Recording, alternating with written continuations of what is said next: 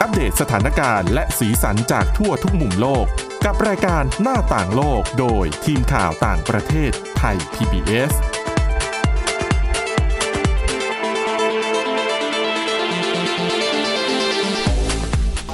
สวัสดีค่ะคุณผู้ฟัง ต้อนรับเข้าสู่รายการหน้าต่างโลกกันอีกครั้งค่ะ วันนี้นะคะเรามีเรื่องราวเกี่ยวกับเด็กที่เอ่อผู้ที่มีอาการออทิสติกนะคะ ซึ่งในหลาย ๆ ที่เนี่ยก็พยายามที่จะหาวิธีบำบัด หรือช่วยทำให้เขาเนี่ยสามารถปรับตัวเข้ากับ ใช้ชีวิตเข้ากับคนในสังคมปกติได้นะคะ ก็มีหลาย ๆ โครงการที่น่าสนใจไม่ว่าจะเป็นการ ใช้ให้เด็กออทิสติกเนี่ยค่ะ ขี่ม้า เพื่อที่จะเป็นหนึ่งในวิธีการบำบัด รวมถึงการให้โอกาสเด็กกลุ่มนี้ ได้มีโอกาสทำงานเลี้ยงชีพของตัวเองนะคะ ด้วยการเข้าไปฝึกไปทำงานในร้านกาแฟ ที่ประเทศออสเตรเลียนะคะอันนี้เดี๋ยวคุณอาทิตย์สมนเรืองราชสุนทรจะนำมาเล่าให้ฟังกันนะคะอ่ะแล้วก็วันนี้พบกับดิฉันสวรักษ์จากวิวัฒนาคุณ สวัสดีค่ะ ค่ะ แต่ว่าก่อนที่จะไปดูเรื่องราวเกี่ยวกับคนออทิสติกนะคะ ไปดูเรื่องราวที่ประเทศนิวซีแลนด์กันก่อน อันนี้ดิฉันเห็นข่าวแล้วก็ตกใจเหมือนกัน ค่ะ นะคะ เป็นเรื่องเกี่ยวกับที่นิวซีแลนด์เนี่ยเขาจะมีการจัดกิจกรรมให้คนเนี่ยไปฆ่าแมวได้ อืม แต่ว่าต้องอธิบายก่อน ว่าแมวที่เขาเปิดให้ล่าไปฆ่าเนี่ยนะคะ เขาเรียกว่าเป็นเป็นแมวที่มันอยู่ในป่าใช้ชีวิตด้วยตัวมันเอง คือมันเป็นแมวจรที่เกิดจากแมวจรจัด ค่ะ มันอาจจะอยู่ในป่าหรืออาจจะอยู่ในพื้นที่ทั่ว ๆ ไปนะคะ แล้วพอแมวจรเนี่ย มันขยายพันธุ์ออกมา ลูกก็อยู่กับพ่อแม่แล้วก็อาจจะคือตามภาษาแมวอะนะคะ แต่แมวกลุ่มเนี้ยจะเป็นแมวที่ไม่เคยสัมผัสกับมนุษย์ คือสัมผัสกับมนุษย์น้อยมาก ค่ะ แม้แต่แมวกลุ่มเนี้ยก็จะเข้ามาขโมยอาหารบ้างหรือแต่ว่าน้อยนะคะ เป็นแมวที่ไม่เคยเข้าสังคมกับมนุษย์ สัญชาตญาณในความเป็นนักล่าสูงมาก แล้วมันก็ไม่ใช่แมวที่เราเห็นแล้วจะแบบอ่าน่ารักจังเอามือไป อืม ไม่ได้เลยนะคะ ค่ะ มันก็จะกัดทันที แมวกลุ่มนี้แหละที่เขาจะล่า ค่ะ นะคะอันนี้ไม่ได้เกี่ยวกับแมวบ้าน ไม่ได้เกี่ยวกับแมวจรจัดก็คือแมวบ้านที่คนไม่เลี้ยงแล้วไปปล่อย ไม่เกี่ยว อืม แมวที่เขาจะล่าก็คือเป็นแมวประเภทเนี้ยเป็นแมวจรจัดจริง ๆนะคะ ค่ะ คือมันมีอยู่แล้วแหละที่ฉันเคยเห็นข่าวแบบนี้นะคะ แต่ที่มันน่าตกใจก็คือว่าล่าสุดค่ะ ที่นิวซีแลนด์เนี่ยคนที่จัดโครงการแบบนี้เนี่ยเขาเพิ่มหมวดขึ้นมาใหม่ ประเภทของคนที่เข้าร่วมกิจกรรมนี้ ให้เด็กอายุไม่เกิน 14 ปีเข้าร่วมได้ โอ้โห แล้วก็กติกาก็คือว่า เด็กคนไหนนะที่สามารถฆ่าแมวได้มากที่สุด ตั้งแต่ช่วงกลางเดือนเมษายนจนถึงสิ้นเดือนมิถุนายน จะได้รับเงินรางวัลสูงสุดประมาณ 5,270 บาท แบบนี้ผู้ปกครองจะยอมเหรอคะ นี่แหละมันถึงเป็นปัญหา ค่ะ นะคะพอผู้จัดงานประกาศแนวทางนี้ออกมา คนก็โจมตีคือถ้าเป็นผู้ใหญ่อะ อืม ก็เป็นสิ่งที่พอจะเข้าใจได้ ค่ะ นะคะ แต่เดี๋ยวจะมาอธิบายเหตุผลให้ฟังนะคุณผู้ฟังว่าทำไมต้องไปฆ่าแมวกลุ่มนี้ ค่ะ เขามีเหตุผลของเขานะคะอ่ะทีนี้กลับมาประเด็นเรื่องที่ให้เด็กเข้าร่วมกิจกรรมนี้ก่อน คือเขามองว่าไม่เหมาะสมนะคะ อืม คือหนึ่งเด็กก็คือเด็ก ค่ะ เขาอาจจะแยกไม่ออก เพราะว่าแมวอย่างที่ดิฉันอธิบายไปก็คือหนึ่งเป็นแมวจรจัดที่อยู่ในป่า คือเลี้ยงดูตัวมันเองอะ่ะ ไม่สัมผัสกับมนุษย์สองแมวจรคือแมวที่แบบเคยเป็นแมวบ้านแล้วถูกทิ้ง อืม และสามก็คือแมวบ้าน ถามจริงๆ ถ้าเด็กอะ่ะ จะแยกออกไหม ว่าแมว ว่าแมวที่เขาเห็นเนี่ยเป็นเป็นแมวในประเภทไหน ค่ะ นะคะสิ่งที่มีคนกังวลกันมากที่สุดก็คือมองว่าหนึ่งเป็นการปลูกฝังให้เด็กใช้ความรุนแรงหรือเปล่า อืม ใช่ไหม ดิฉันก็ว่าแบบนั้นนะคะ มันก็จะโหดร้ายไปหน่อยนะคะ ใช่ สองเด็กก็คือเด็กอะสมมติถ้าให้เด็กฆ่าแมวแมวจรที่อยู่ในป่า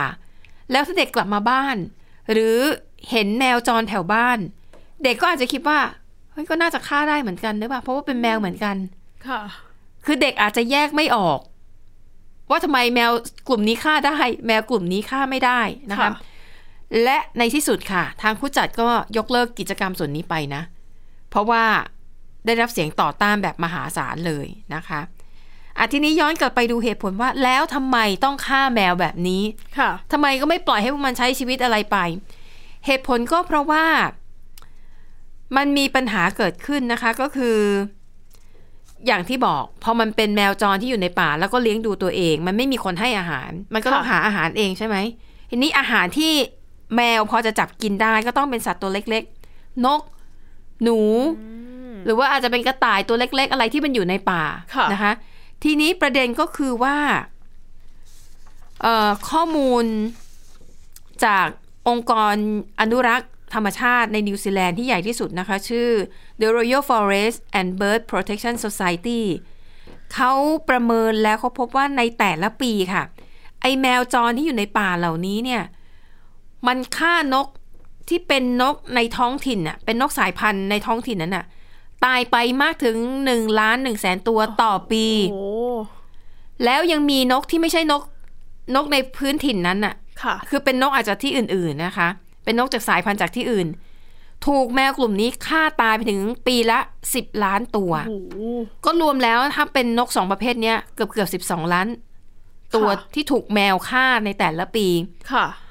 แล้วจะบอกว่าปัญหามันรุนแรงมากนะคะ เพราะว่าในช่วงที่ผ่านมาค่ะ นกหกสายพันธุ์ที่เป็นพันธุ์ที่มีถิ่นฐานอยู่ในนิวซีแลนด์สูญพันธุ์ไปแล้วถึงหกสายพันธุ์ด้วยกัน โอ้โห เพราะฝีมือของแมวกลุ่มนี้ ค่ะ นะคะ และยังมีค้างคาว กบ แล้วก็กิ้งก่า ที่พบว่าจำนวนประชากรของสัตว์กลุ่มนี้มันลดลงอย่างน่าตกใจ ค่ะ ก็เพราะแมวกลุ่มนี้อีก ดังนั้นนี่จึงเป็นสาเหตุว่าทำไมเขาถึงต้องฆ่าแมวกลุ่มนี้ เพราะว่าถ้าไม่ฆ่าเนี่ย สัตว์ท้องถิ่น มันอาจจะสูญพันธุ์ไปอีกหลายหลายสายพันธุ์ ค่ะ นะคะ ก็คือเพื่อเป็นการปกป้องอีกสายพันธุ์หนึ่งนั่นเอง และนอกจากนี้ค่ะ แมวกลุ่มนี้ แน่นอนมันจะไม่มีใครไปฉีดวัคซีนให้มัน หรือว่าดูแลเรื่องสุขภาพให้มันใช่ไหมแมวกลุ่มนี้เนี่ยนะคะ อาจจะเป็นพาหะนำเชื้อที่เรียกว่า toxoplasmosis อืม ถ้าเป็นภาษาไทยก็คือโรคไข้ขี้แมว ค่ะ มันเป็นโรคที่เป็นอันตรายต่อแมวเองรวมถึงมนุษย์ที่มีภูมิคุ้มกันต่ ค่ะ ำ โดยเฉพาะหญิงมีครรภ์ถ้าได้รับเชื้อตัวนี้ไป อันตรายร้ายแรงสุดคือถึงขั้นที่แท้งได้ ดังนั้นคือมันมันอันตรายทั้งในเรื่องของโรคภัยไข้เจ็บ ทั้งในเรื่องของประชากรสัตว์ท้องถิ่นในออในนิวซีแลนด์ ค่ะ ที่ถูกพวกแมวเนี่ยฆ่าตายจนสูญพันธุ์ไปแล้วนะคะ อันนี้ก็เป็นประเด็นที่ต้องถกเถียงกันว่า คือบางคนก็จะมองว่า แมวมันผิดอะไรมันก็เกิดมา มันก็เป็นของมันอย่างนี้ ไปฆ่ามันก็เหมือนกับ ดูไม่ยุติธรรมกับแมว แต่อีกฝ่ายหนึงก็บอกว่า ถ้าเราไม่จำกัดประชากรแมวเหล่านี้สัตว์สายพันธุ์อื่นๆ มันก็จะหายไปเลย อืม อันนี้ยังเป็นประเด็นที่เขาถกเถียงกันอยู่ แล้วมีมาตรการจากทางการไหมคะ ที่จะเข้ามาจัดการตรงเนี้ยค่ะ ปกติเขาอนุญาตให้ล่าได้ อ่า นะคะแต่ว่าคือมันไม่เคยมีให้เด็กแบบกำหนดเป็นประเภทเด็กอายุต่ำกว่า 14 ปีไง ค่ะ คือก่อนหน้าเนี้ยอ่ะมันก็จะมีเด็กเข้าร่วมในการกิจทำกิจกรรมดีบ้าง แต่มันไม่ได้โจงแจ้งขนาดนี้ อืม นะคะ ซึ่งในนิวซีแลนด์เนี่ยก็ไม่ได้มีแค่การตามล่าหรือว่าสังหารไอ้แมวจรในป่าเท่านั้นนะคะ ค่ะ หมูป่า กวางแล้วก็กระต่ายป่าบางสายพันธุ์เนี่ยเขาก็อนุญาตให้คนเข้าไปล่าได้ ค่ะ นะคะ แต่ปัญหานี้ไม่ได้เกิดที่นิวซีแลนด์ประเทศเดียวนะคุณอาทิตย์สุมนที่ออสเตรเลียมีปัญหาเหมือนกันเลยนะคะ ปัญหาเหมือนกันทุกอย่างเลยนะคะ อย่างออสเตรเลียเนี่ยเขาเคยตั้งเป้าไว้เลยนะคะ ว่าจะกำจัดแมวให้ได้เนี่ยสองถึงสามล้านตัว แต่นี่เป็นเป้าหมายเมื่อหลายปีก่อน ดิฉันนะเอามาเล่าให้ฟัง ค่ะ ว่าออสเตรเลียกับนิวซีแลนด์เนี่ยมันมีปัญหาคล้ายๆกันนะคะเอิ่มอย่างในออสเตรเลียเนี่ยนะคะเขามีการประเมินว่า แมวแมวที่อยู่ในลักษณะเนี้ยมันจะมีความต้องการอาหารเฉลี่ยวันละประมาณ 300 กรัมต่อวัน ค่ะ แต่แน่นอนมันไม่มีคนเลี้ยง แล้วคนก็มันแล้วมันก็จะไม่ไปคลุกคลีไปไปแย่งอาหารในกับคนด้วยนะคะ ดังนั้นแหล่งอาหารของมันก็คือเป็นสัตว์ในในธรรมชาติอะ่ะ เป็นหนูบ้างเป็นกิ้งก่าพันธุ์พื้นเมืองบ้างนะคะ และแต่ละวันมันต้องกินเยอะพอสมควรเพื่อให้ตัวมันเนี่ยอยู่รอด ค่ะ อ่ะดังนั้นสัตว์พื้นเมืองในออสเตรเลียศูนย์พันธุ์ไปก็เยอะ เพราะว่าแมวเหล่านี้นะคะเอ่อผลการสำรวจเนี่ยเขาบอกว่าในออสเตรเลียนะคะ มีแมวทั้งหมดเนี่ยทั้งแมวจรแล้วก็แมวบ้านนะคะรวมกันมากกว่า 20 ล้านตัว คุณอย่าลืมนะแมวบ้านก็กัดนะ ใช่ กัดนกกัดหนูกัดจิ้งจก ค่ะ ใช่ไหม แมวปกติก็ชอบล่า ถูกต้อง ล่าสิ่งนู้นสิ่งนี้มาให้เจ้าของด้วย ใช่นะคะเขาพบว่าแมวบ้านแล้วก็แมวจรในออสเตรเลียที่คาดว่ามีมากกว่า 20 ล้านตัว แมวเหล่านี้เนี่ยฆ่าสัตว์พื้นเมืองสายพันธุ์อื่นๆ ไปประมาณ 75 ล้านตัวต่อวัน โอ้โห ต่อวัน ต่อวันคือถ้าเป็นแมวบ้านเนี่ยเราคุมได้ ค่ะ ถูกไหมคือเราให้อาหารมันมันอิ่ม ค่ะ มันก็อาจจะล่าเพื่อความสนุกสนาน อืม แต่ไม่ใช่ล่าเพื่อประทังชีวิต แต่ถ้าเป็นแมวจรอ่ะที่อยู่ในป่าเนี่ย มันเราเราห้ามไม่ได้เลยนะคะ ดังนั้นค่ะมันก็เลยเหมือนกันอะเหมือนกับนิวซีแลนด์อะคือกลุ่มอนุรักษ์สิ่งแวดล้อมกลุ่มหนึ่งบอกว่า เราต้องต้องฆ่าแมวป่าพวกนี้นะ ต้องลดจำนวนประชากรมันนะ ไม่งั้นสัตว์พื้นเมืองของเราเนี่ยจะสูญพันธุ์จะตายไปอีกเยอะเลย แต่อีกกลุ่มหนึ่งก็บอกนั่นแหละ ก็ทำไมอะแมว เป็นแมวมาผิดอะไร มันเกิดมาแบบนี้นะคะ ผลการสำรวจเนี่ยนะคะเขาพบว่าออสเตรเลียค่ะเป็นหนึ่งในประเทศที่มีอัตราการสูญพันธุ์ของสัตว์พื้นเมืองมากที่สุดในโลก อืม เหตุผลหลักๆ มาจากแมว ค่ะ นะคะเขาบอกว่านับตั้งแต่คนยุโรปกลุ่มแรกเข้าไปตั้งถิ่นฐาน ในออสเตรเลียและน่าจะเอาแมวไปด้วยเนี่ยนะสัตว์เลี้ยงลูกด้วยนม 29 ชนิด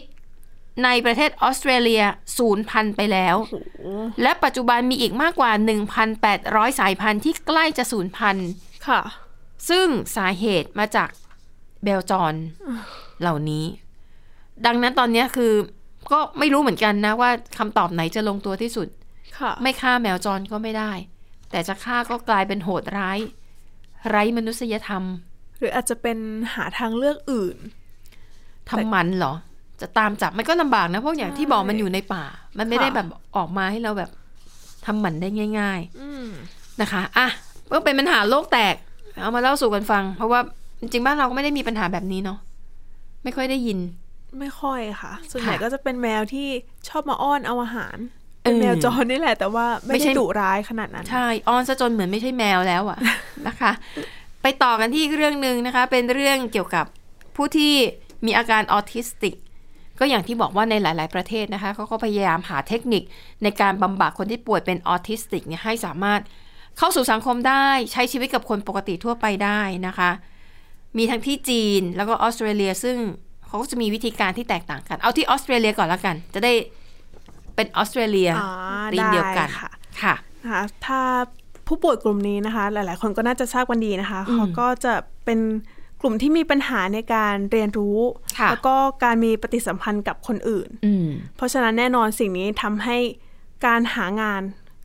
ยากตามไปด้วย ใช่ใช่ค่ะ เพราะว่าสำหรับคนอย่างเราเราๆเองอะค่ะ คนที่ปกติทั่วไป หางานก็ยาก ไม่ง่ายนะ แล้ว อ่า ใช่แล้วยิ่งถ้ามีอาการป่วยแบบนี้อีกอะค่ะ ค่ะ ก็ยิ่งจะหายากเข้าไปอีกนะคะ ที่ออสเตรเลียนะคะ จึงมีร้านกาแฟร้านหนึ่ง ชื่อว่า Chai Light Go ค่ะ นะคะเขาก็ให้บริการอยู่ในเมืองอดิเลดในของออสเตรเลียนะคะ แต่สิ่งที่ทำด้วยเนี่ย ก็คือเขาเปิดโอกาสให้เยาวชนนะคะที่ป่วยเป็นออทิสติกนะคะ ได้มาเรียนรู้งานด้วย ค่ะ ซึ่งรูปแบบของร้านกาแฟนะคะ ก็จะเป็นร้านกาแฟเคลื่อนที่อะค่ะ เหมือน อืม เหมือนฟู้ดทรัคอะไรแบบ ใช นั้น่ ปะ นะคะ ค่ะ ที่จะขับไปให้บริการตามจุดนู้นจุดนี้นะคะ ค่ะ เพราะว่าอ่าโครงการนี้นะคะ ก็เกิดขึ้นเพราะว่าเขาอยากจะเสริมสร้างความมั่นใจ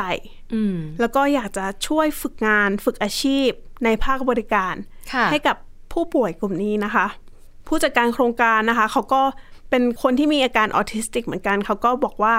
ที่ออสเตรเลียค่ะ มีปัญหาขาดแคลนแรงงานด้วย ค่ะ ซึ่งเขาก็มองว่าผู้ที่มีอาการออทิสติกอะค่ะ มีศักยภาพมากพอ ที่จะมาช่วยนายจ้าง อืม ในการทำงานนะคะ แล้วก็ช่วยบรรเทาปัญหานี้ได้ด้วยนะคะ ค่ะ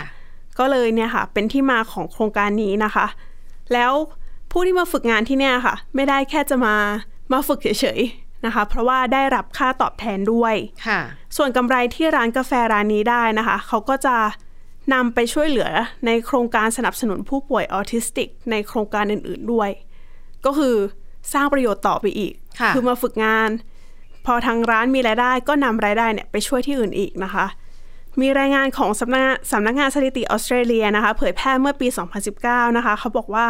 ผู้ที่มีอาการออทิสติกอะค่ะ มีแนวโน้มที่จะไม่ได้ทำงานมากกว่าคนทั่วไปถึง 8 เท่านะคะ อืม แล้วก็ในออสเตรเลียนะคะ มีผู้ป่วยออทิสติกประมาณ 1 0 0 0 0แสนคน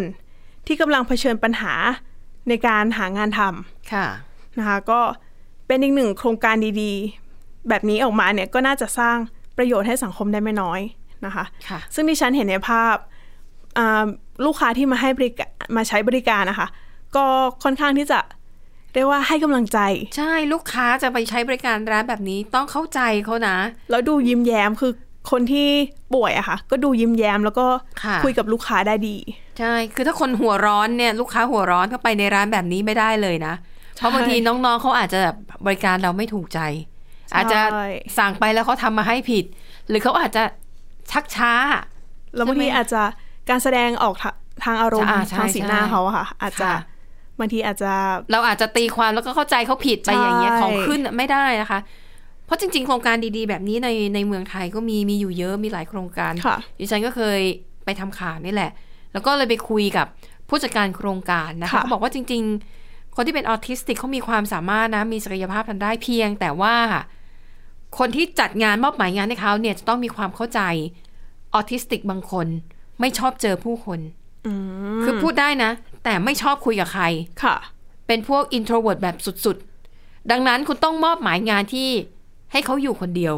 แล้วเขาจะจดจ่อกับงานของเขาแบบมีสมาธิสูงมาก อืม ๆอ่าร้านที่ดิฉันไปทำข่าวเป็นร้านเบเกอรี่ ค่ะ เขาบอกว่าอ่ะอย่างคนเนี้ยไม่ชอบคุยกับใครเลย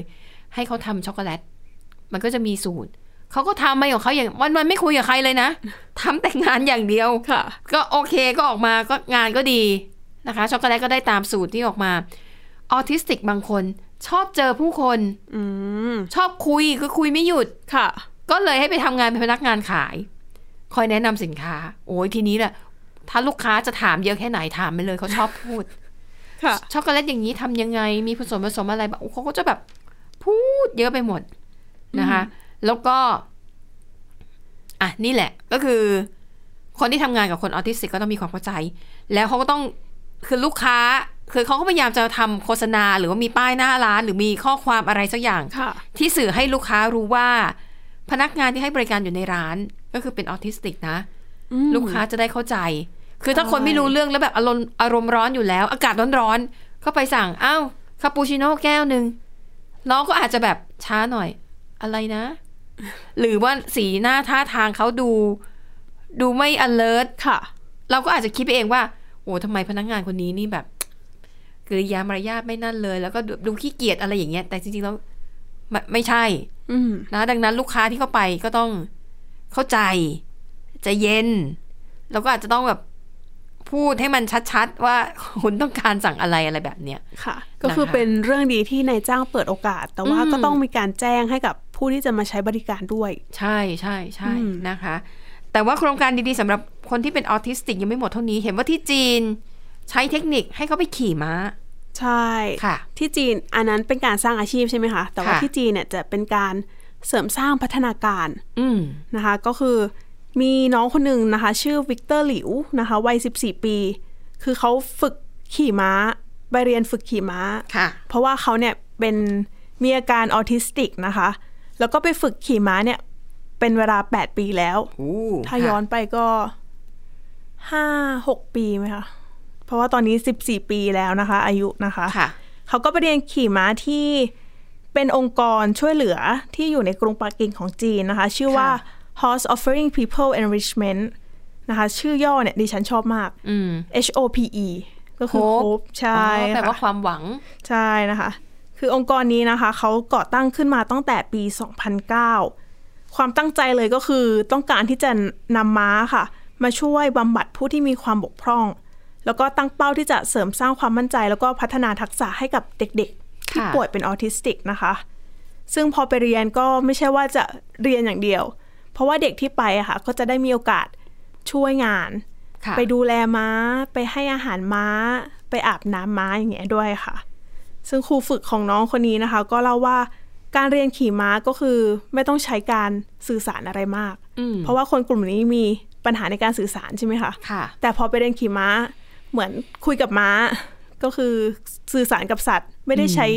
ภาษาอะไรมาก ไม่ได้ซับซ้อนเหมือนกับการสื่อสารกับมนุษย์นะคะ ค่ะ นะคะ แล้วก็ในช่วงที่ไปเรียนเนี่ยก็ยังค่อยๆซึมซับการสื่อสารกับครูฝึก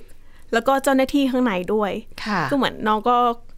ค่อยๆ ซึมซับไปก็ทำให้น้องเนี่ยเปิดใจมากขึ้น แล้วก็พอต้องสื่อสารกับคนอื่นเนี่ยก็สามารถทำได้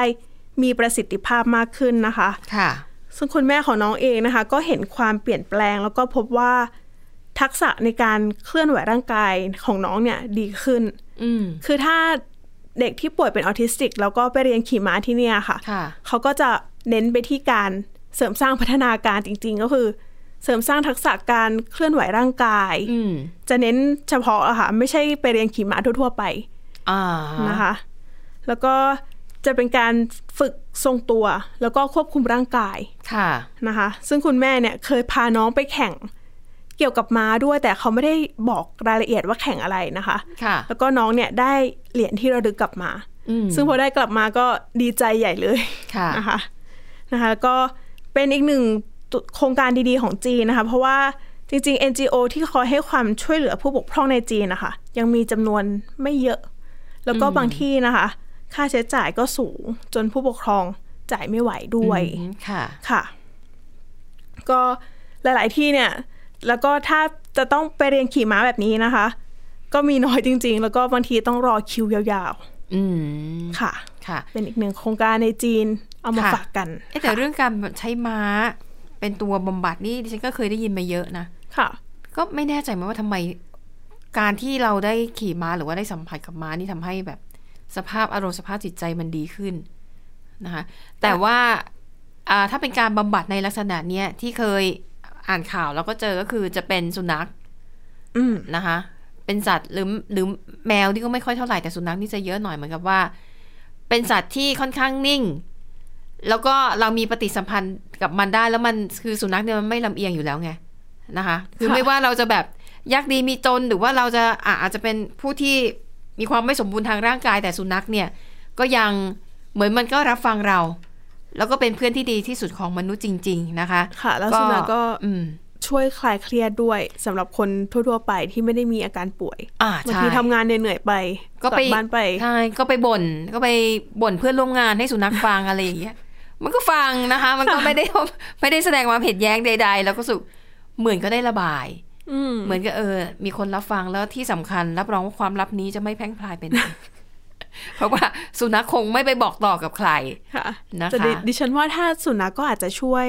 เด็กที่มีอาการออทิสติกเหมือนกัน เนาะ แต่ว่าถ้าไปเรียนขี่ม้าอาจจะได้ทักษะอื่นๆด้วยอะค่ะ ค่ะ พวกทักษะการทรงตัวอะไรแบบนี้ด้วย อืม ก็เลยอาจจะเป็นอีกอีกหนึ่งทางเลือก ใช่แต่ติดว่าค่าใช้จ่ายน่าจะน่าจะสูง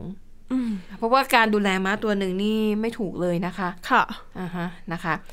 อันนี้ก็เป็นเรื่องราวที่น่าสนใจนะคะ ที่ทีมงานของเราเนี่ยพยายามจะไปสรรหา แล้วก็เอามานำเสนอกับคุณผู้ฟังนะคะ ในรายการนี้ ไม่ว่าจะเป็นเรื่องราวข่าวสารอัปเดต หรือว่าบทความต่างๆที่น่าสนใจ และวันนี้ก็เช่นเดียวกันเราก็หวังว่าเรื่องราวที่พวกเรานำมาเสนอนั้น จะเป็นประโยชน์กับคุณผู้ฟังนะคะ ไม่มากก็น้อย ค่ะ ก็ขอบคุณสำหรับการติดตามแล้วก็ติดตามกันต่อไปเรื่อยๆนะคะ อ่ะ วันนี้หมดเวลาแล้วค่ะ เราสองคนและทีมงานลากันไปก่อน พบกันใหม่ในตอนหน้า สวัสดีค่ะ สวัสดีค่ะ Thai PBS podcast. View the world via the voice.